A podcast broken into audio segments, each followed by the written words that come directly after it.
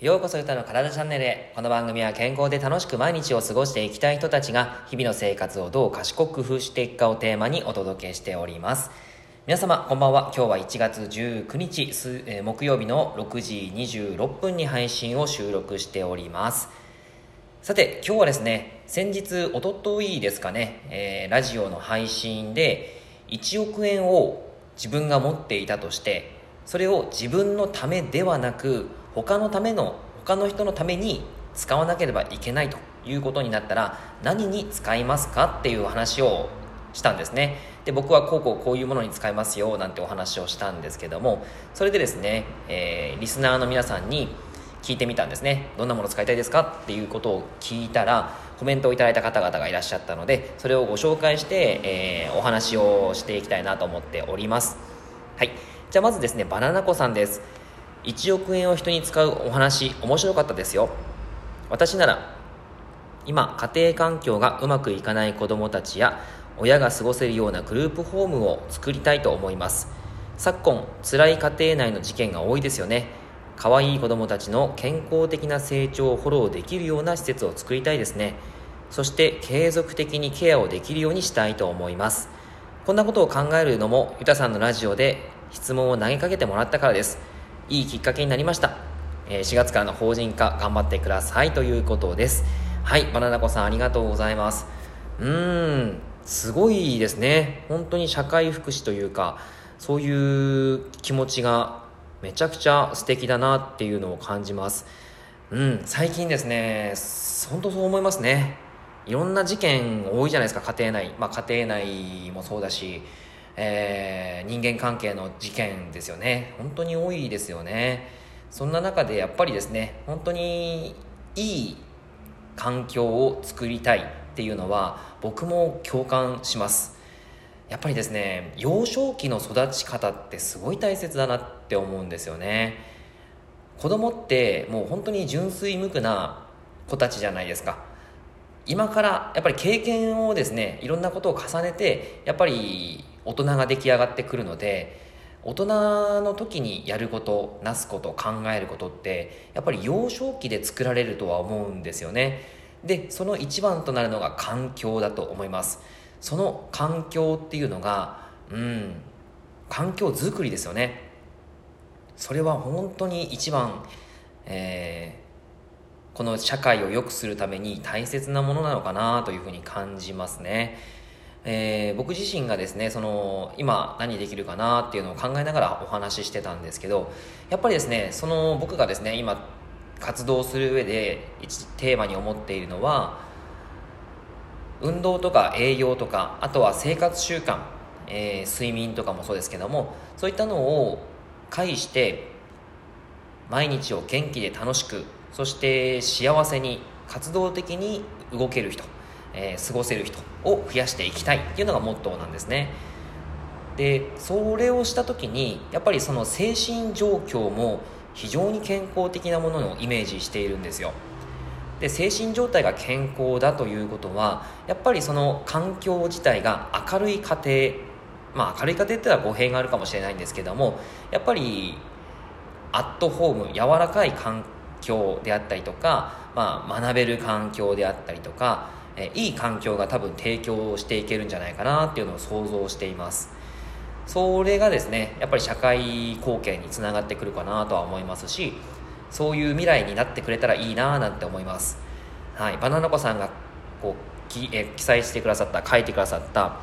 えーやっぱり可愛い子どもたちの健康的な成長をフォローできるような施設を作りたいということはですね、えーまさしくその社会を良くすることにつながっていくかなと思いますのであのすごい素敵だなと思いましたありがとうございます僕自身もですね、あのそういうこともイメージしながら活動していきたいなっていうのを、えー改めてあの共感しますはいバナナ子さんありがとうございます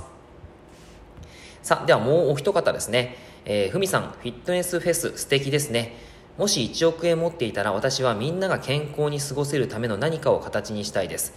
例えば、長い時間座っていても腰が痛くならない。えーむしろ長い時間座っていることで正しい姿勢に矯正されるような椅子を設計して作成してみんなに使ってもらって腰痛で困っている人をなくしたいとか。えータレントのさえこさんが防災について発信したり防災グッズをオリジナルで作成して販売したりしていて人の役に立ちたいだけでなく事業としても成立させているのがすごいなと尊敬していますと。そういうことができたらなとぼやっといつも考えています。ああ素晴らしいですね。うん。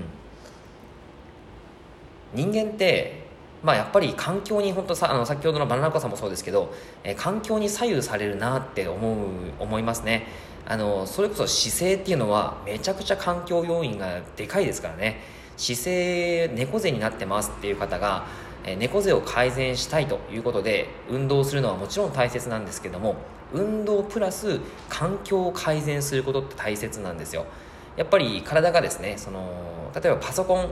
をずっと使っているデスクワークだったらパソコンってやっぱり目線の下にあるじゃないですか。なのでどうしても頭下に向くし体も内巻きになってしまうっていう癖になあの姿勢ができちゃうんですよね。環境の影響で。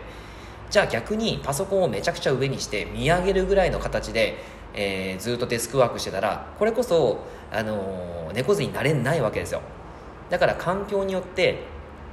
姿勢は決まってくるということなんですね。だからその姿勢を改善するためにはやっぱり環境から改善することっていうのは非常に大切なんですけども、まあ、そういう環境をですね、えー、ふみさんの場合長い時間座っていても腰が痛くならない。という椅子を発明するということで作成、えーす制作するということでですねそれはぜひちょっと作ってほしいですね。僕も座りたいですねそれ。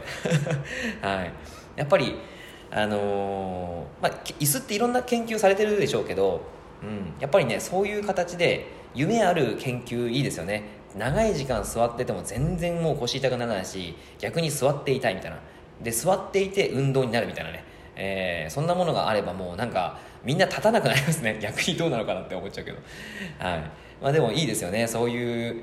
研究をしていく。そしてそれを開発していくっていうのは本当にすごいなって思います。環境を変えるっていうことですね。であとタレントのさやこさんが防災グッズ作ってたんですね。それはなんか知らなかったですね。うん。防災グッズを作ってそれを作成してそれをビジネスにつなげていると。